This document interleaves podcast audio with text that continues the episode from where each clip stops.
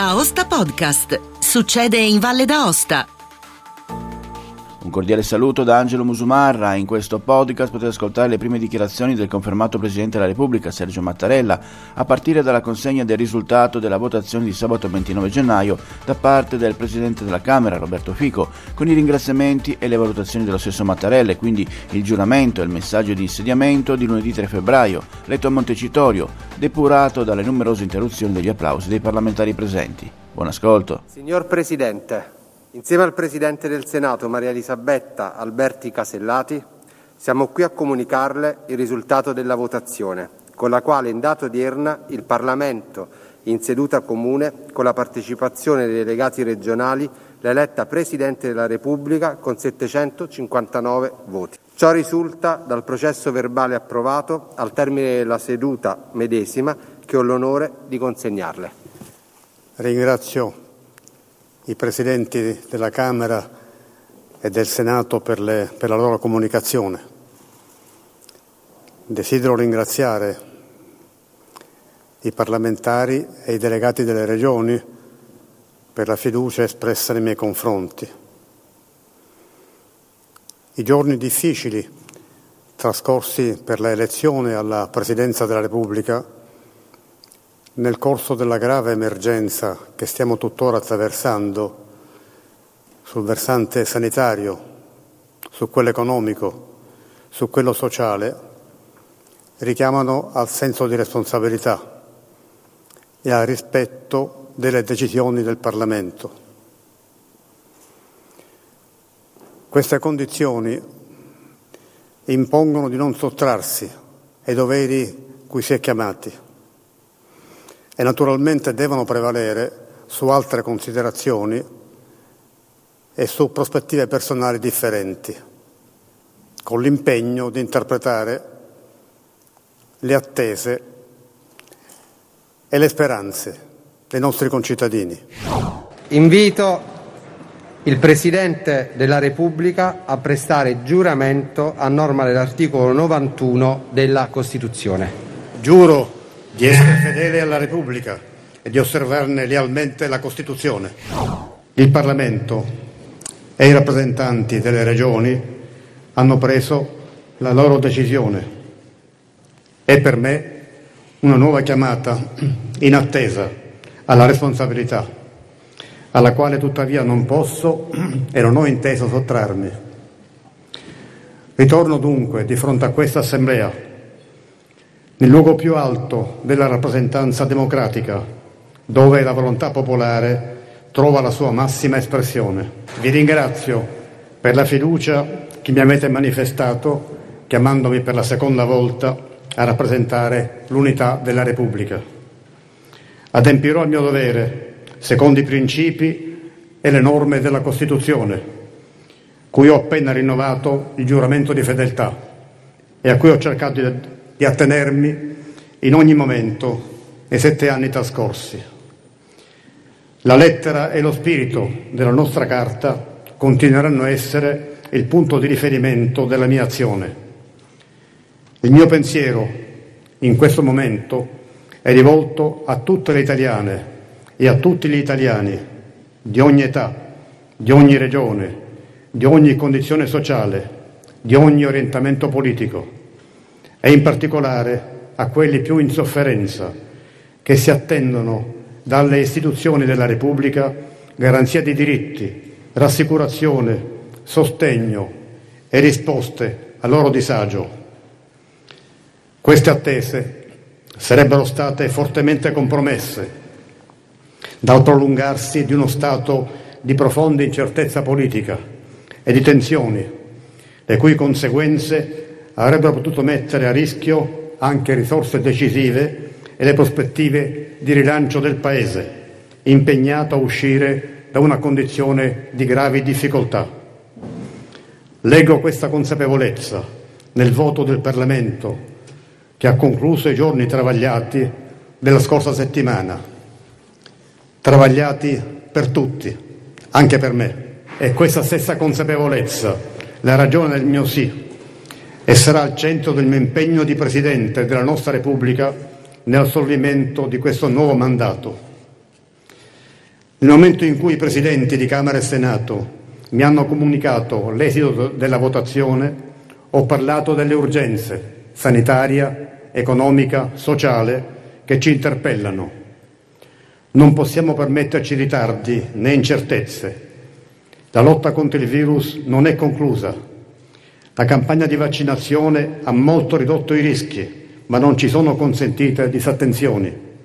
È di piena evidenza come la ripresa di ogni attività sia legata alla diffusione dei vaccini che proteggono noi stessi e gli altri. Questo impegno si unisce a quello per la ripresa, per la costruzione del nostro futuro.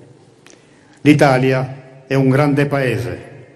Lo spirito di iniziativa degli italiani, la loro creatività e solidarietà, lo straordinario impegno delle nostre imprese, le scelte delle istituzioni ci hanno permesso di ripartire. Hanno permesso all'economia di raggiungere risultati che adesso ci collocano nel gruppo di testa dell'Unione. Ma questa ripresa, per consolidarsi e non risultare effimera, ha bisogno di progettualità, di innovazione, di investimenti nel capitale sociale, di un vero e proprio salto di efficienza del sistema paese. Nuove difficoltà si presentano. Le famiglie e le imprese dovranno fare i conti con gli aumenti del prezzo dell'energia, Preoccupa la scarsità e l'aumento del prezzo di alcuni beni di importanza fondamentale per i settori produttivi. Viviamo una fase di, straordinaria in cui l'agenda politica è in gran parte definita dalla strategia condivisa in sede europea. L'Italia è al centro dell'impegno di ripresa dell'Europa. Siamo i maggiori beneficiari del programma Next Generation e dobbiamo rilanciare l'economia all'insegna della sostenibilità e della innovazione nell'ambito della transizione ecologica e digitale. La stabilità, di cui si avverte l'esigenza, è quindi fatta di dinamismo, di lavoro, di sforzo comune. I tempi duri che siamo stati costretti a vivere ci hanno lasciato una lezione Dobbiamo dotarci di strumenti nuovi per prevenire futuri possibili pericoli globali, per gestirne le conseguenze, per mettere in sicurezza i nostri concittadini. L'impresa alla quale si sta ponendo mano richiede il concorso di ciascuno. Forze politiche e sociali, istituzioni locali e centrali, imprese e sindacati, amministrazione pubblica e libere professioni, giovani e anziani, città e zone interne, comunità insulari e montane. Vi siamo tutti chiamati. L'esempio ci è stato offerto da medici, operatori sanitari, volontari, da chi ha garantito i servizi essenziali nei momenti più critici, dai sindaci, dalle forze armate e dalle forze dell'ordine, impegnate a sostenere la campagna vaccinale. A tutti va riaffermata la nostra riconoscenza. Questo è l'orizzonte che abbiamo davanti. Dobbiamo disegnare e iniziare a costruire in questi prossimi anni l'Italia del dopo emergenza. È ancora tempo di un impegno comune per rendere più forte la nostra patria, ben oltre le difficoltà del momento. Un'Italia più giusta, più moderna, intensamente legata ai popoli amici che ci attorniano un paese che cresca in unità, in cui le disuguaglianze territoriali e sociali che attraversano le nostre comunità vengano meno. Un'Italia che offra ai suoi giovani percorsi di vita nello studio e nel lavoro per garantire la coesione del nostro popolo. Un'Italia che sappia superare il declino demografico cui l'Europa sembra condannata. Un'Italia che tragga vantaggio dalla valorizzazione delle sue bellezze offrendo il proprio modello di vita a quanti nel mondo guardano ad essa con ammirazione. Un'Italia impegnata nella difesa dell'ambiente, della biodiversità, degli ecosistemi, consapevole delle responsabilità nei confronti delle future generazioni. Una Repubblica capace di riannodare il patto costituzionale tra gli italiani e le loro istituzioni libere e democratiche. Rafforzare l'Italia significa anche metterla in grado di orientare il processo per rilanciare l'Europa, affinché questa divenga più efficiente e giusta, rendendo stabile e strutturale la svolta che è stata compiuta nei giorni più impegnativi della pandemia.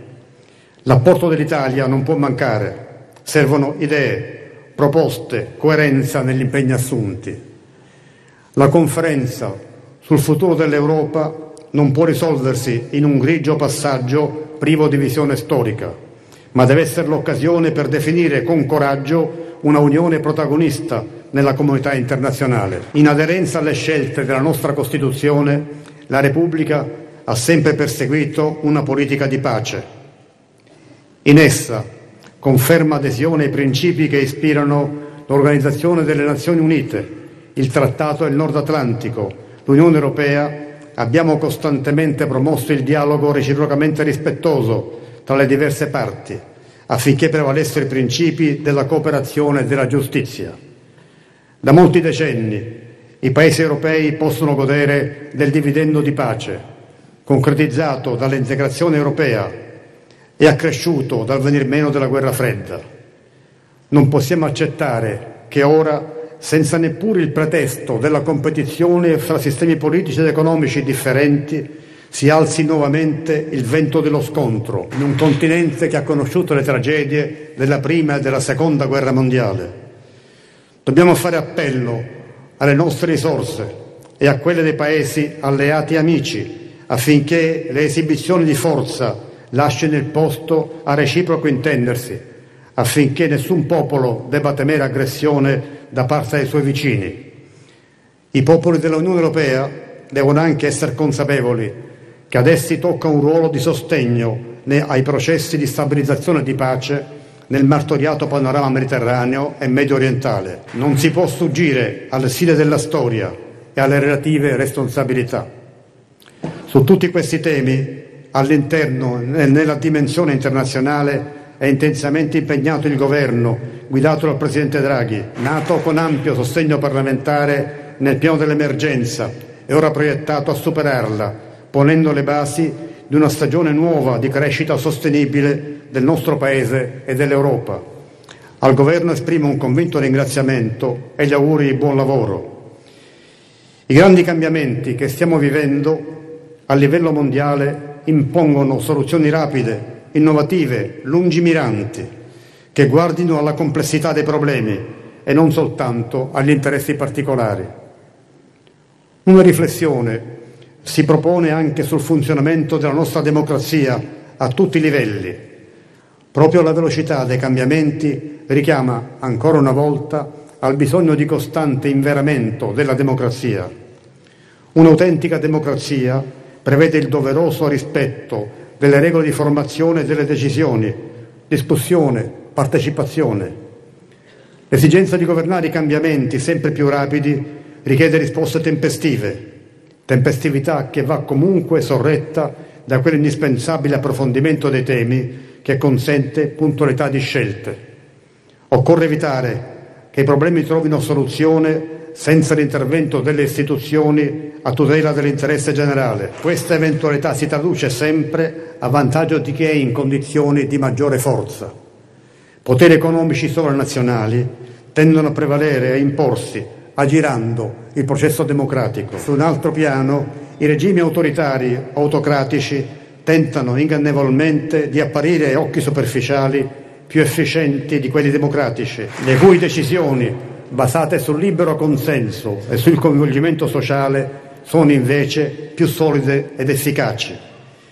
La sfida che si presenta a livello mondiale per la salvaguardia della democrazia riguarda tutti e anzitutto le istituzioni. Dipenderà in primo luogo dalla forza del Parlamento, dalla elevata qualità dell'attività che vi si svolge, dai necessari adeguamenti procedurali. Vanno tenute unite due esigenze irrinunziabili rispetto dei percorsi di garanzia democratica e insieme tempestività delle decisioni.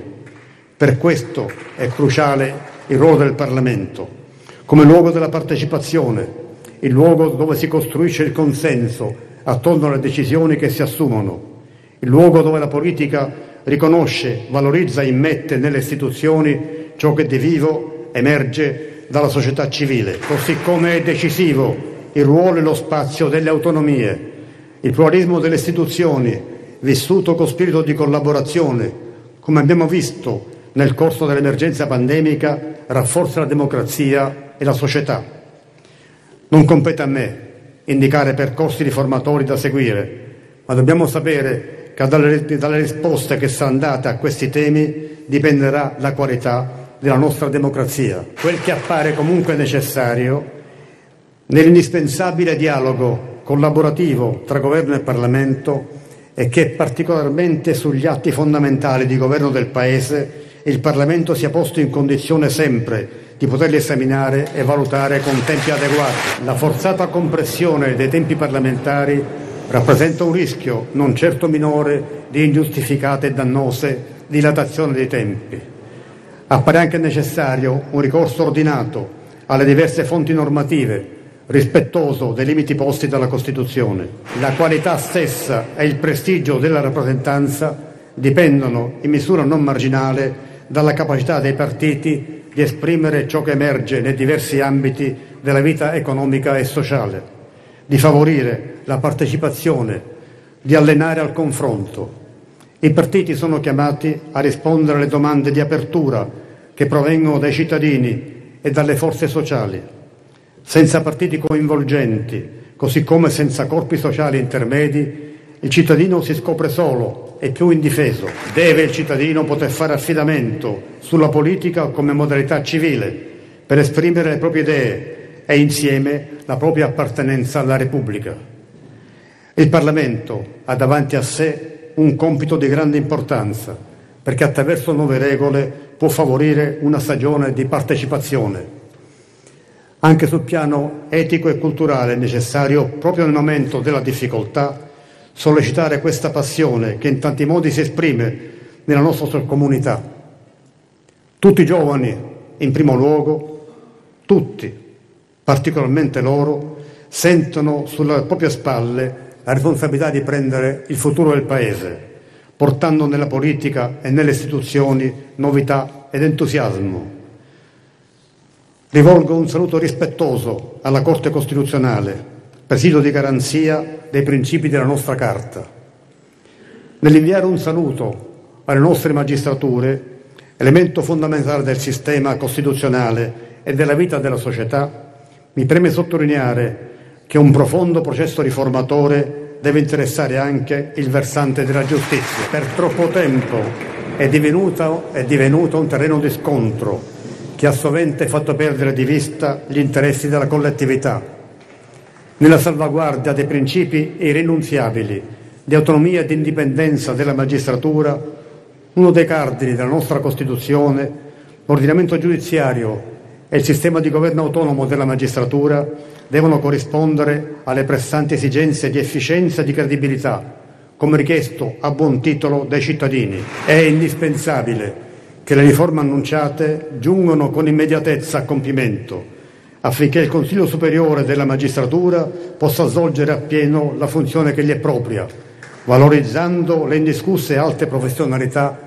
su cui la magistratura può contare, superando logiche di appartenenza che per dettato costituzionale devono restare estranee all'ordine giudiziario. Occorre per questo che venga recuperato un profondo rigore. In sede di Consiglio Superiore ho da tempo sottolineato che indipendenza e autonomia sono principi preziosi e basilari della Costituzione, ma che il loro presidio risiede nella coscienza dei cittadini. Questo sentimento è fortemente indebolito e va ritrovato con urgenza. I cittadini devono nutri- poter nutrire convintamente fiducia e non diffidenza verso la giustizia e l'ordine giudiziario, Neppure devono avvertire timore per il rischio di decisioni arbitrarie o imprevedibili che, in contrasto con la certezza del diritto, incidono sulla vita delle persone. Va sempre avvertita la grande delicatezza della necessaria responsabilità che la Repubblica affida ai magistrati. La magistratura e l'avvocatura sono chiamate ad assicurare che il processo riformatore si realizzi, facendo recuperare appieno prestigio e credibilità alla funzione giustizia, allineandola agli standard europei. Alle forze armate, sempre più strumento di pace, elemento significativo della politica internazionale della Repubblica, alle forze dell'ordine, garanzia di libertà nella sicurezza, esprimo il mio apprezzamento, unitamente al rinnovo del cordoglio per quanti hanno perduto la vita nella svolta del proprio dovere. Nel salutare il corpo diplomatico accreditato, ringrazio per l'amicizia e la collaborazione espressa nei confronti del nostro Paese. E numerosi nostri connazionali presenti nelle più diverse parti del globo va il mio saluto affettuoso, insieme al riconoscimento per il contributo che danno alla comprensione della identità italiana nel mondo. A Papa Francesco, al cui Magistero l'Italia guarda con, con grande rispetto, esprimo i sentimenti di riconoscenza del popolo italiano. Un messaggio di amicizia invio alle numerose comunità straniere presenti in Italia. La loro affezione nei confronti del nostro Paese, in cui hanno scelto di vivere, e il loro apporto alla vita della nostra società sono preziosi. L'Italia è, per antonomasia, il paese della bellezza, delle arti, della cultura. Così nel resto del mondo guardano fondatamente verso di noi. La cultura non è il superfluo, è un elemento costitutivo della identità italiana. Facciamo in modo che questo patrimonio di ingegno e di realizzazioni da preservare e sostenere divenga ancor più una risorsa capace di generare conoscenza, accrescimento morale e un fattore di sviluppo economico. Risorsa importante, particolarmente per quei giovani che vedono nelle università, nella editoria, nelle arti, nel teatro, nella musica, nel cinema, un approdo professionale in linea con le proprie aspirazioni. Consentitemi di ricordare, per rendere omaggio, una grande protagonista dell'arte del cinema del nostro paese, Monica Vitti. Sosteniamo una scuola che sappia accogliere e trasmettere preparazione e cultura, come complesso dei valori e dei principi che fondano le ragioni del nostro stare insieme. Scuola volta ad assicurare parità di condizioni e di opportunità. Costruire un'Italia più moderna è il nostro compito, ma affinché la modernità sorregga la qualità della vita è un modello sociale aperto, animato da libertà, diritti e solidarietà.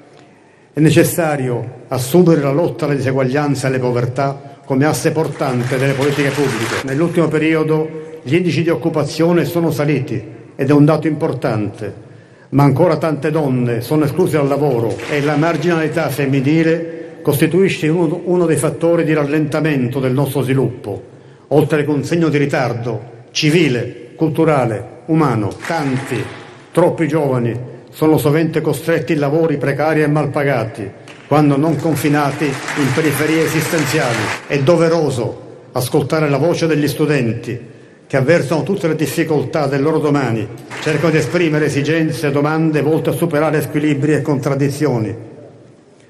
La pari dignità sociale è un caposaldo di uno sviluppo giusto ed effettivo le disuguaglianze non sono il prezzo da pagare alla crescita, sono piuttosto il freno di ogni prospettiva reale di crescita. Il nostro compito, come prescrive la Costituzione, è rimuovere gli ostacoli.